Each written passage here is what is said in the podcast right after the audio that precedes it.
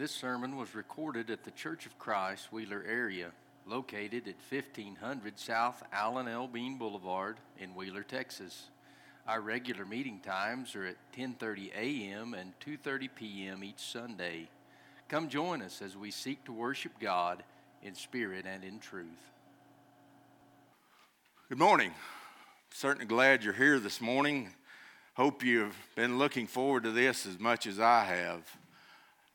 First thing I want to say is I got a question for you. Did you notice that all of the songs that were led this morning were in comparison to what we know, what we believe uh, as children of God?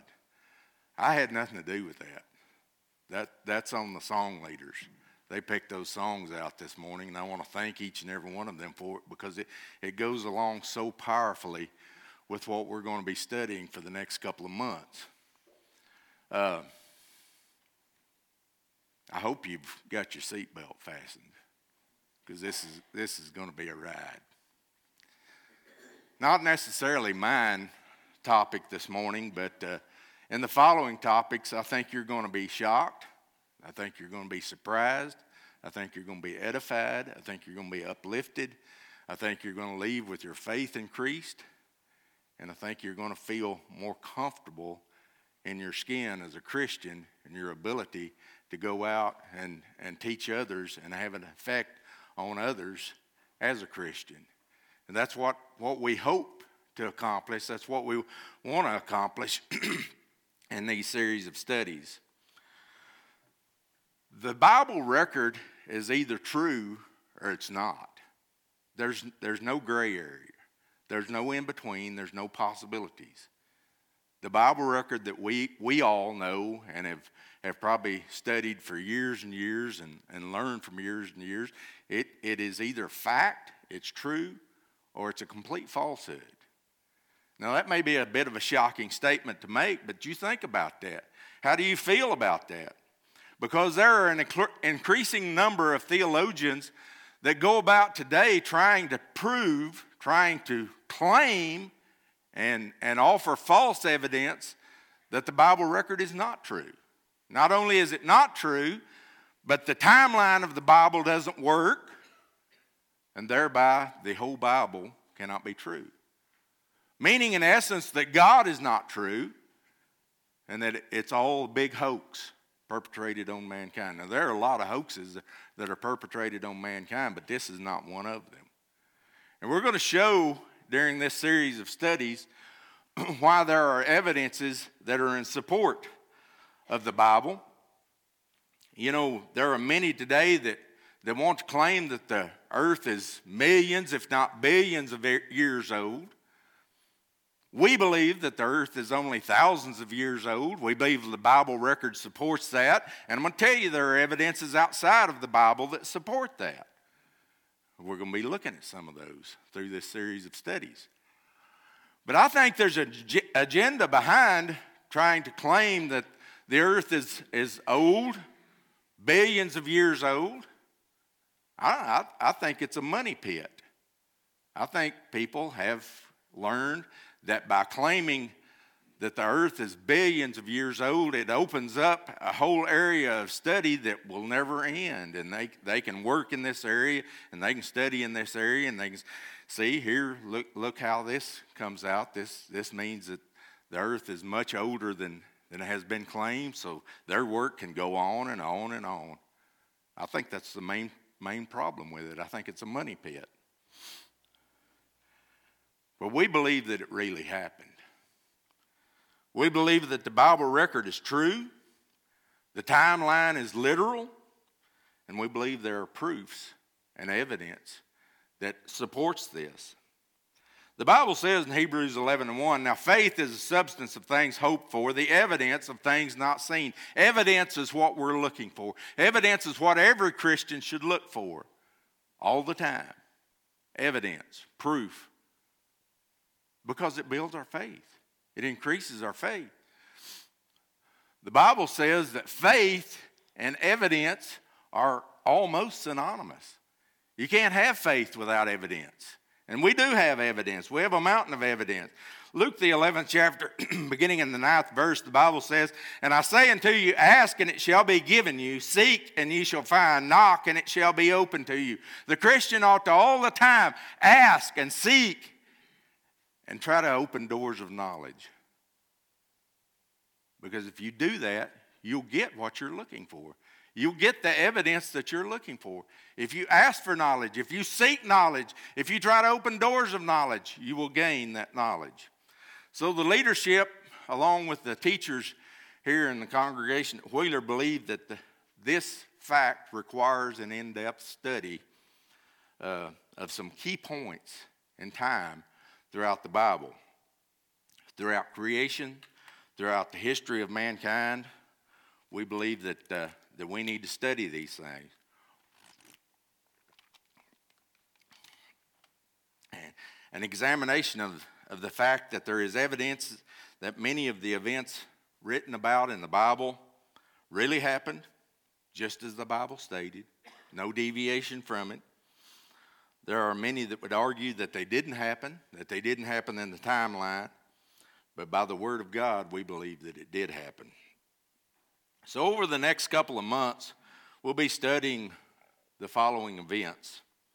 And they're not exactly in the order that the, the Bible places them, but uh, when you're doing a series of this magnitude and over this long a period of time, a few concessions have to be made. Uh, uh, to accommodate some of our speakers. Uh, Zane and Hallie are going to have their own event this week, and so we've uh, we've allowed Zane the opportunity to to push the creation back a week or so to give him a little more time to to get things in order there. But we'll be talking about the flood, the creation, the exodus from Egypt, the conquest of the promised land, the destruction of Jerusalem, the life, death, and resurrection of Jesus, the life and times of the apostles, and then hopefully at the end, a concluding study of why it all matters, tying it all together.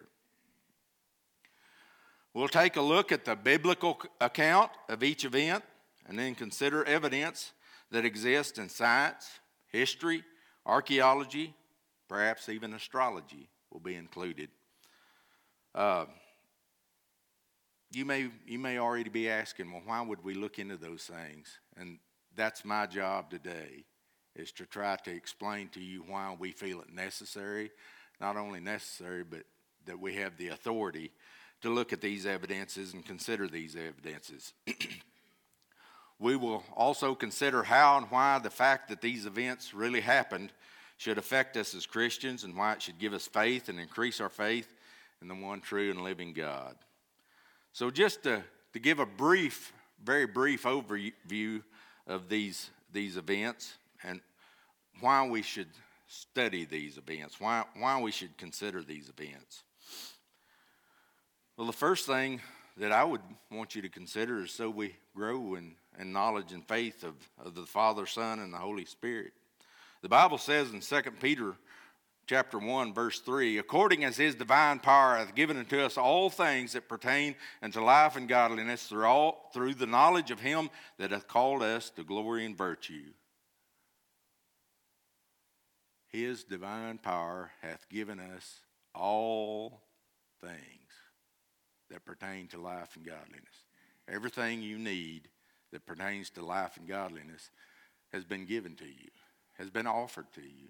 Now you have to seek it, you have to hunt for it, you have to dig for it. So we've been given all the tools we need. We've been given all the tools we need to increase our faith and knowledge. We've been given all the tools we need to convince others of the need of salvation. Let me ask you a question. If you have not already, at some point in your time, you're going to run on to a person that has absolutely no faith in God. They have, thereby, they have absolutely no faith in the Bible.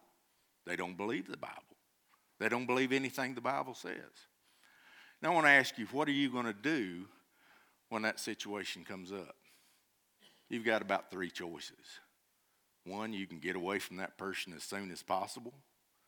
Now, that may need to happen at some point, depending on their reaction and their attitude. But do you really think that God expects us to immediately abandon someone that has no faith, or do you think He expects us to try to try to change their mind, try to convert them?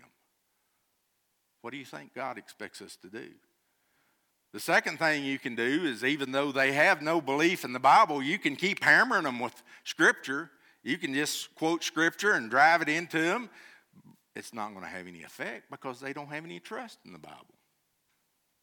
Or number three, you can try to change tactics and you can try to, to convince them in some other way of their need of salvation and their need to, to uh, consider the Bible at least.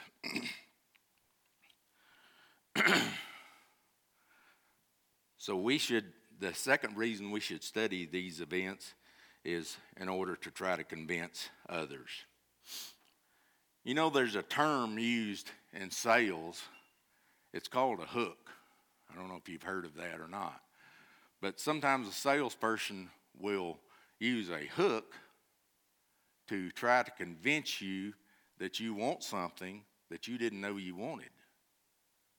You, you never thought about wanting it. Maybe you didn't want it.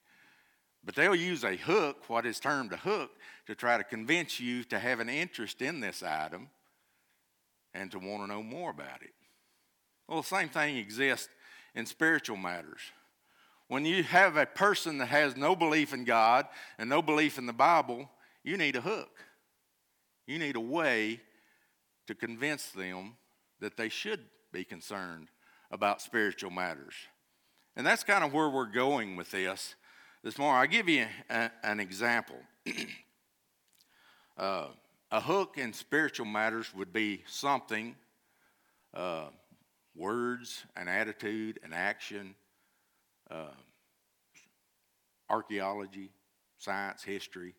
It would be something that would convince a person that they need to maybe consider biblical matters and the biblical record. So the uh, I want you to bear with me just a moment here. I don't have these scriptures on the board because we know the, the story very well. Acts 16, uh, beginning about the 16th verse. Paul and Silas had made their way to Philippi. Philippi was a Roman town, and therefore it, it wasn't a, at this time, at the time that Paul and Silas were there, it wasn't a really religious town.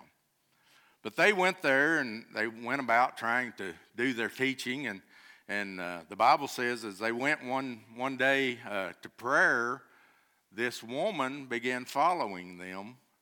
And uh, she was a, possessed, the Bible says, with the spirit of divination. She was a soothsayer, she was a fortune teller. That's what she was. And she did this and made a lot of money for her masters there at Philippi. But she went around following Paul and Silas and Luke and, and others that were there at that time, saying that these men are servants of the Most High God. True. She also said that they showeth, the, showeth us the way to salvation. Also true.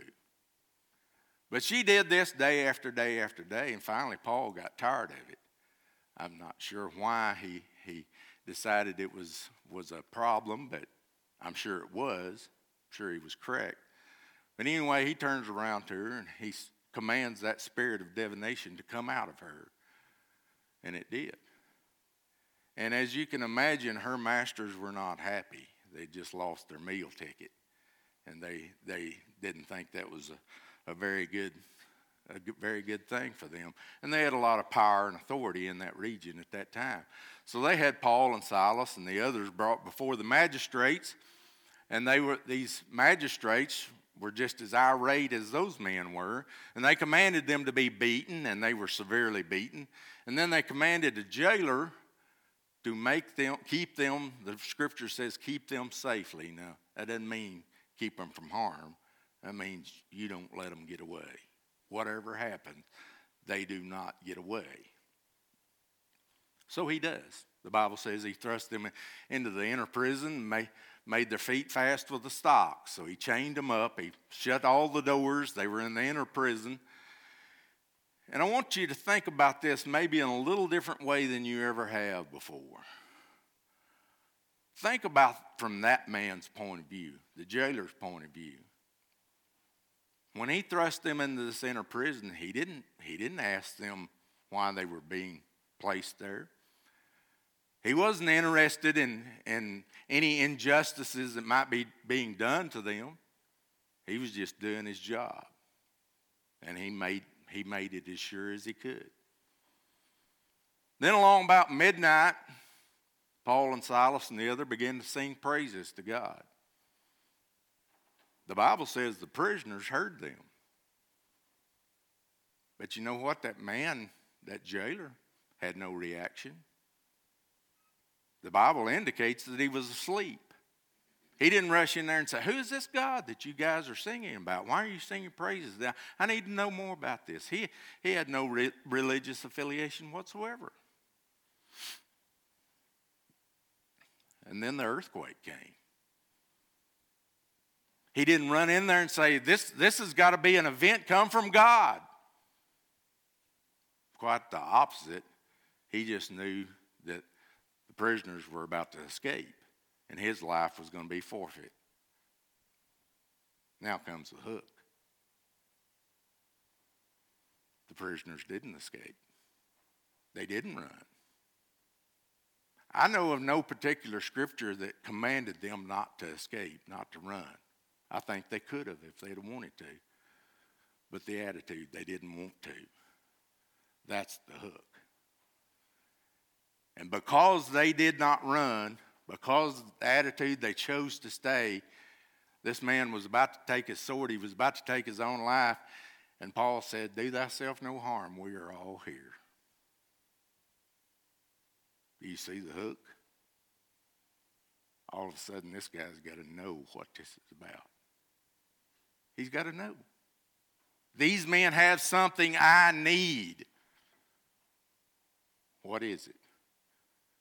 And they go on to explain it to him, and he receives it. That's what we're trying to get at with this series of studies.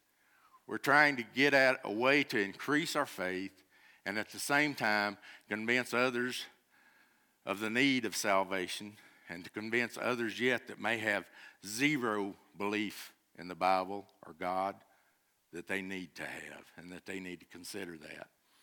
That's what our, what our goal uh, with this series of studies is.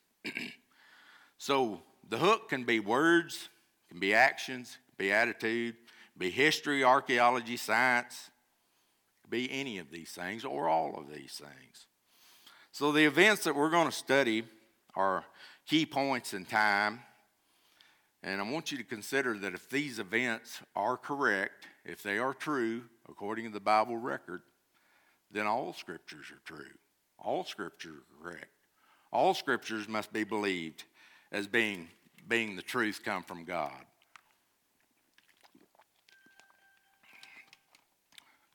So the first, first study will be the flood. Brother Matt will have that study here uh, next week, hopefully, if all things go well. The Bible says in Genesis 7 and 6, and Noah was 600 years old when the flood of, when the flood of waters was upon the earth.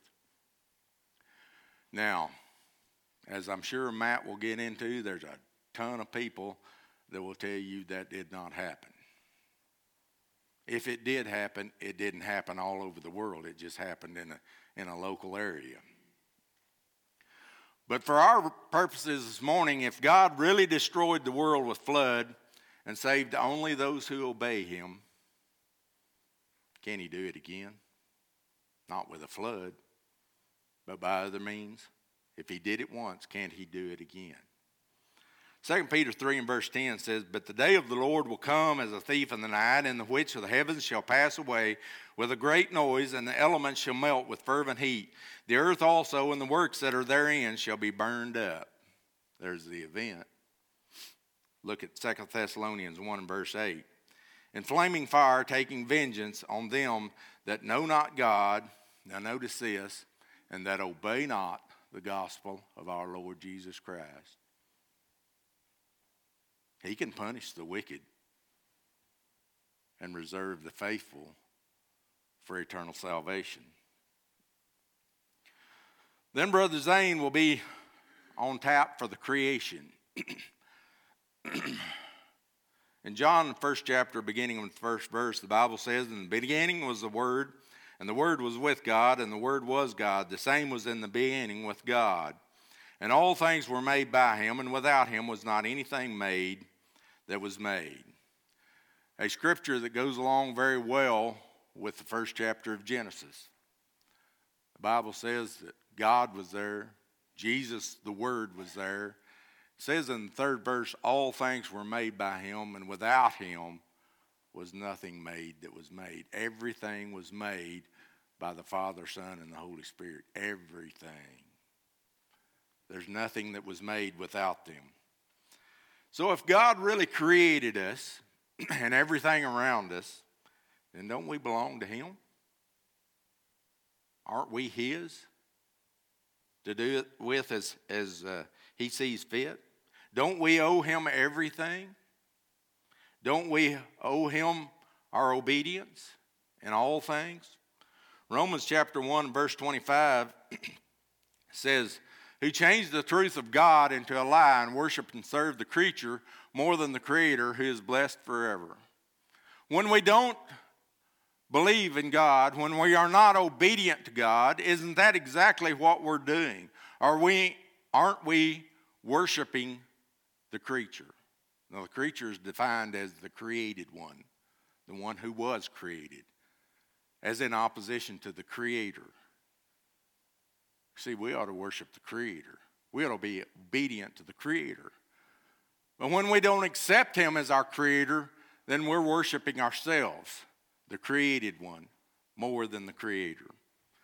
1 Corinthians 6, verses 19 and 20, we see our responsibility as humans in the spiritual realm. What? Know ye not that your body is the temple of the Holy Ghost which is in you, which ye have of God, and ye are not your own? You're not your own. You're not your own. You belong to God. You don't belong to yourself. Look at verse 20. For ye are bought with a price. You've been bought, you've been purchased. Therefore, glorifying God in your body and in your spirit, which are God's. You're not your own. Don't we owe it to the Creator to recognize Him as such? Then Brother Jace will bring us a topic on the subject of the Exodus from Egypt. Acts chapter 7, verse 36. He brought them out. After they had showed wonders, after, after that he had showed wonders and signs in the land of Egypt and the Red Sea and the wilderness for 40 years.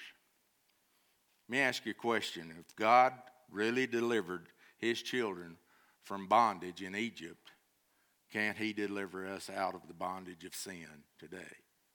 Doesn't he have that ability? It took a long time and it was very difficult to get the children of Israel out of the land of Egypt, but it was accomplished. Can't he accomplish the same in us today? Romans 6 and verse 6 knowing this, that our old man is crucified with him, that the body of sin might be destroyed, that henceforth you should not serve sin. If you're the servant of sin, you're in bondage to sin. Through the power of God and through the blood of Jesus is your only way out of that bondage. Can he accomplish that today? There are those that say he can't. There are those that say he has no effect but we know different. Then Brother Gary will be responsible for the study of the conquest of the promised land. Joshua, Joshua chapter 1, verse, beginning in verse 1. Now, after the death of Moses, the servant of the Lord, it came to pass that the Lord spake unto Joshua, the son of Nun, Moses' minister, saying, Moses, my servant, is dead. Now, therefore, arise, go over this Jordan, thou and all this people, into the land which I do give the, unto them even to the children of Israel. Now, if you remember back to that story, you'll know that 40 years ago, there were spies sent to that country. And the spies come back, mostly Joshua was one that didn't, and Caleb was another that, that didn't do this. But most of the spies came back and said, We can't take that land. We don't have the ability. There's giants over there. We're just grasshoppers in their sight. We can't do it. But God said, Do it. He said, Do this. well, if God was really with his people as they conquered the promised land, won't he be with us as his people today as we battle to overcome the world and overcome sin? Won't he give us that same confidence? Won't he give us that same power? 1 John 5 and verse 5 Who is he that overcometh the world, but he that believeth that Jesus is the Son of God? Now, I want you to notice this very carefully. The question is asked, but the question is also answered. The one that believes that Jesus is the Son of God, that's the one that will overcome the world. If you don't believe that, you won't overcome the world. Brother Sean will be in charge of the, the uh, topic of the destruction of Jerusalem.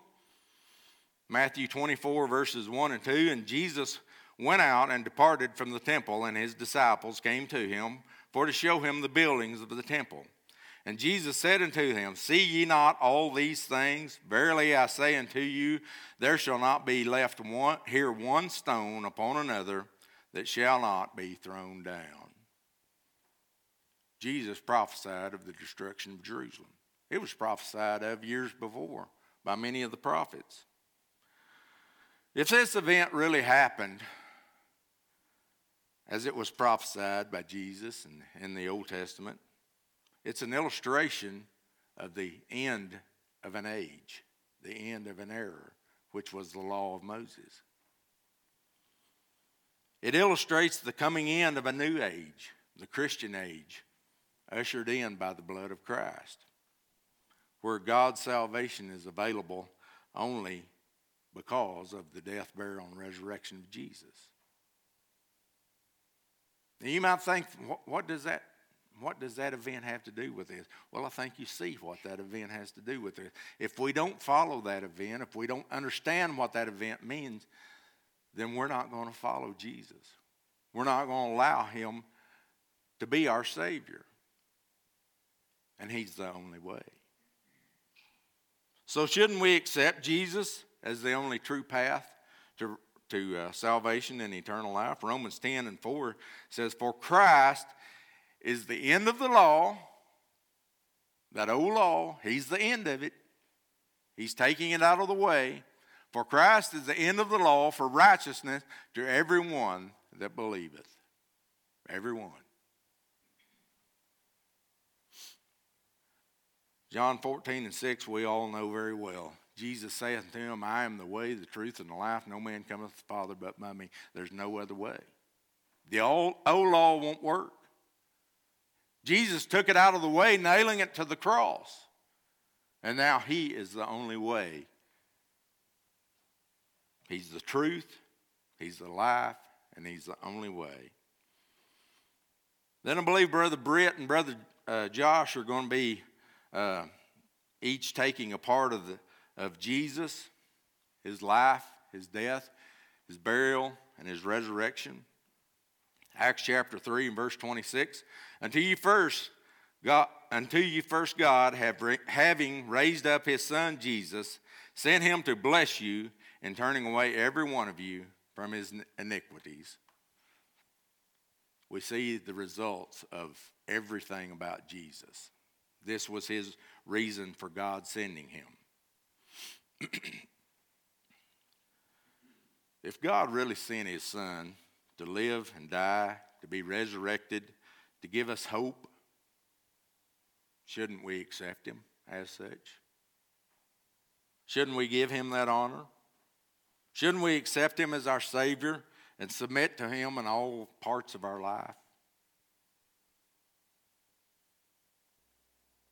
1 Corinthians 15, verse 16 through 19. For if the dead rise not, then is not Christ raised. And if Christ be not raised, your faith is in vain. Ye are yet in your sins. And if, excuse me, I got that on there twice. Then they also which are fallen asleep in Christ are perished.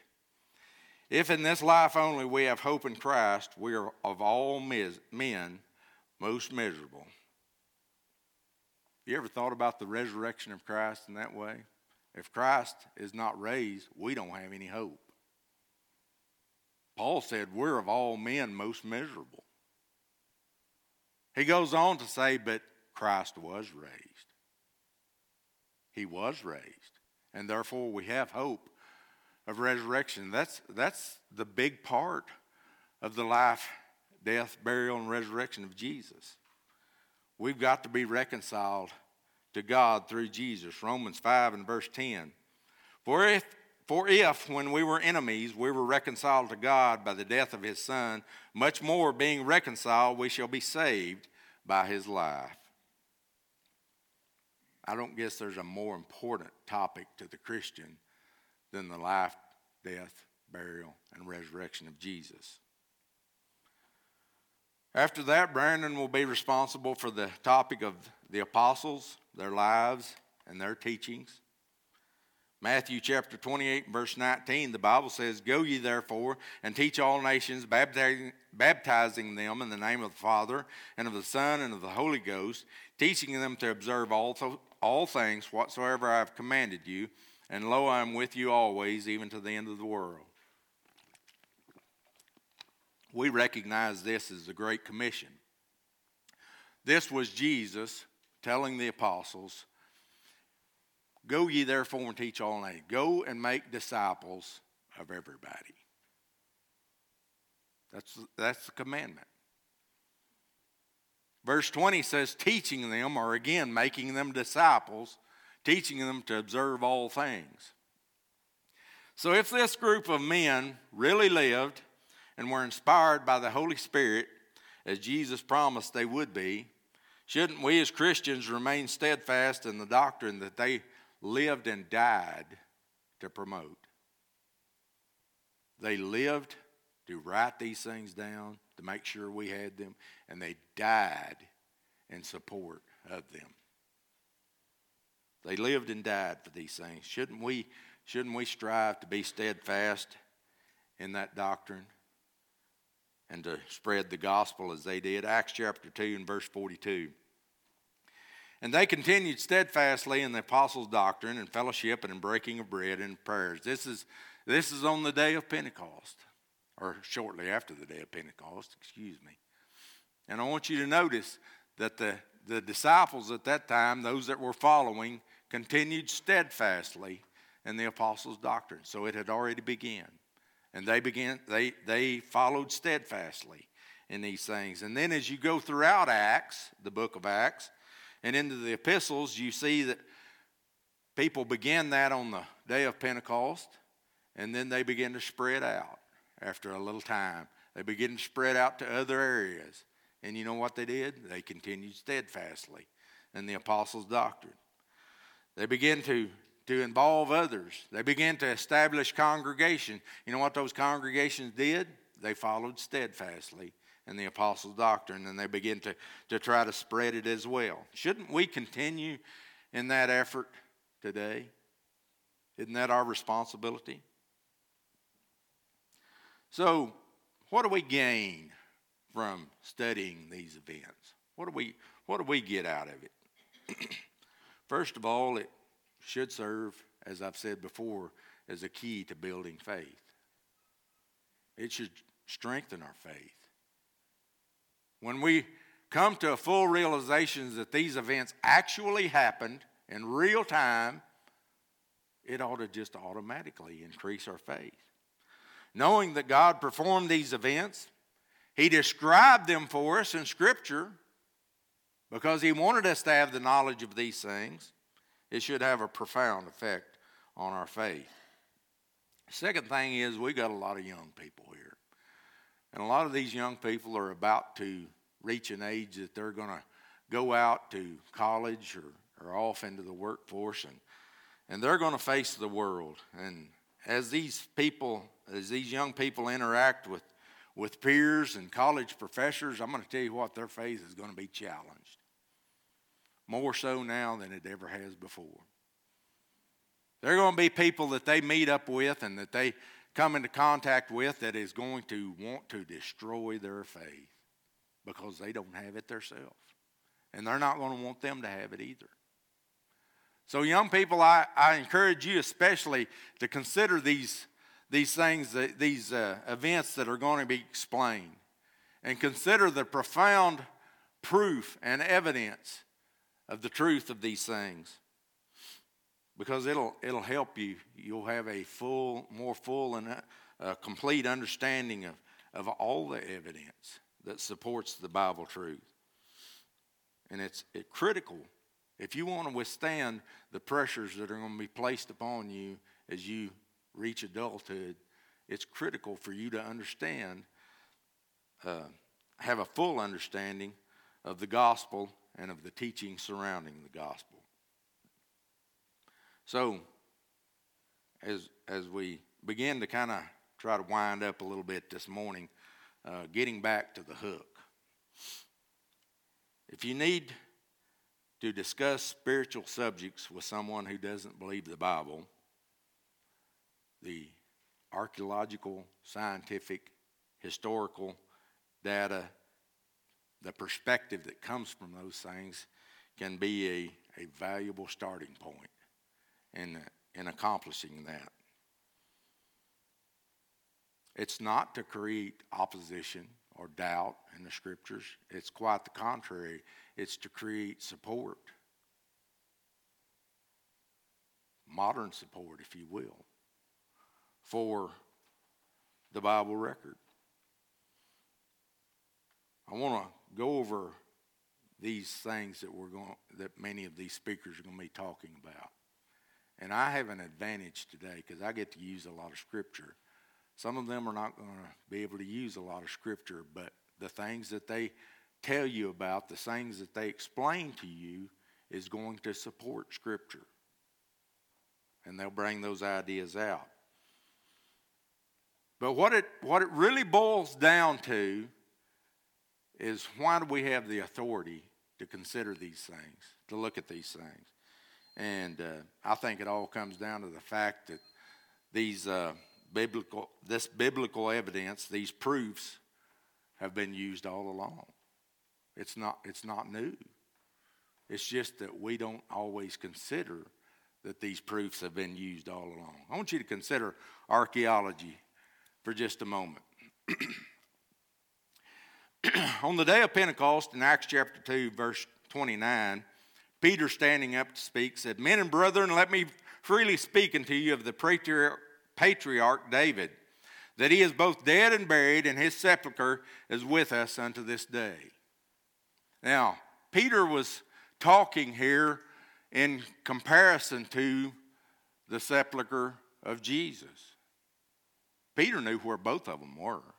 He said, We know where David is buried, we know where Jesus was buried. The difference is Peter had himself looked into the tomb of Jesus after he was resurrected, and he's not there. David, on the other hand, is still right where he was placed when he was buried. Now, I realize that they didn't do this, they didn't go to the sepulchre of David, but the fact is, Peter said, We can. If we need to, we can go open the tomb of David and we can show you that his bones are in there. That's archaeology. He was making a point. If someone today were to deny that Joe Dukes ever lived, I can take you out to the Box Cemetery and I can show you his grave. His body is still there. I can prove he was he lived. Peter's saying the same thing here. Do you see, see the point I'm trying to make? Sometimes we have to dig up the past to know it was real. Consider history for a moment. At the same time, there on the day of, of Pentecost, Peter also made another statement, Acts 2 16. He said, But this is that which was spoken of by the prophet Joel. You know when Joel spoke these words? Long time ago. Long time ago. You can go look back in Joel, the second chapter and 28th verse, and you can see the same thing. Peter said, This is that. This is what? This is it. This is what Joel said was going to happen. That's history.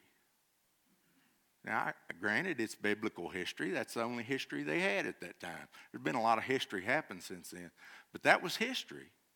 Peter pointed back to a time way back when and said, Joel said this was going to happen. You know what? It's happening.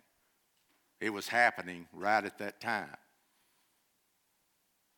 So we have, we have the authority to use history. In Acts chapter 28, verses 23 through 24, Again, Peter here uh, at this time, the Bible says, and when he had appointed him a day, there came unto him, there came many unto him. Let me start over. And when they had appointed him a day, there came many to him into his lodging, to whom he expounded and testified the kingdom of God. Now listen, persuading them concerning Jesus. Modern modern study we're, he, Peter's trying to convince people of the life of Jesus, the death, the burial, resurrection of Jesus, both out of the law of Moses and out of the prophets. That's history. He went back to that time. He said, This happened. This was prophesied of. This was told about way back when. And now we see the truth of it.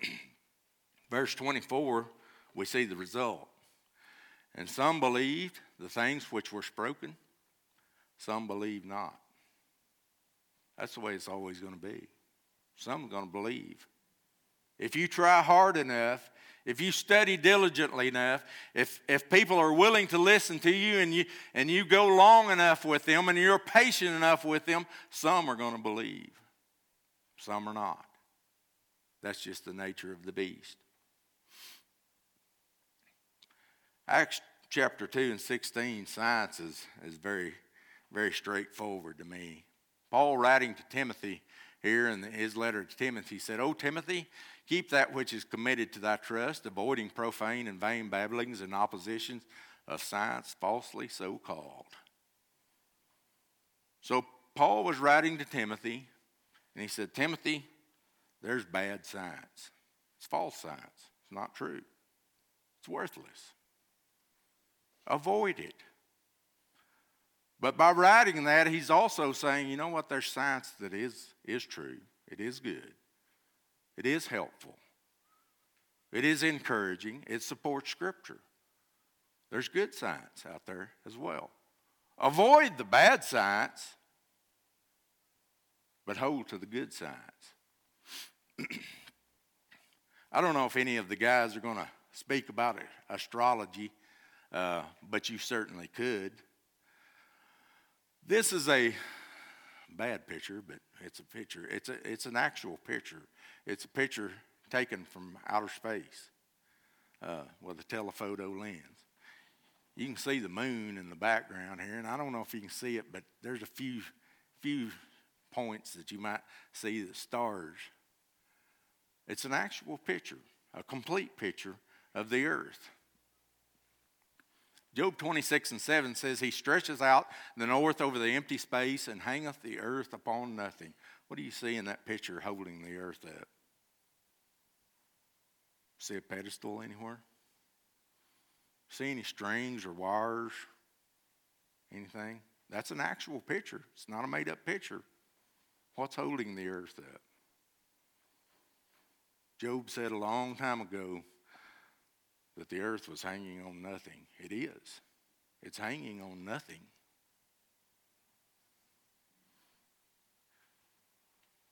It's a powerful tool when you discover that true history, true science, honest archaeology all agree with the Bible. They all support the Bible record. Thank you for listening to today's sermon podcast. If you have questions about what you have heard or would like to know more information, please contact us by emailing cfcwheelerarea at gmail.com or look us up on Facebook or Instagram and send us a message there.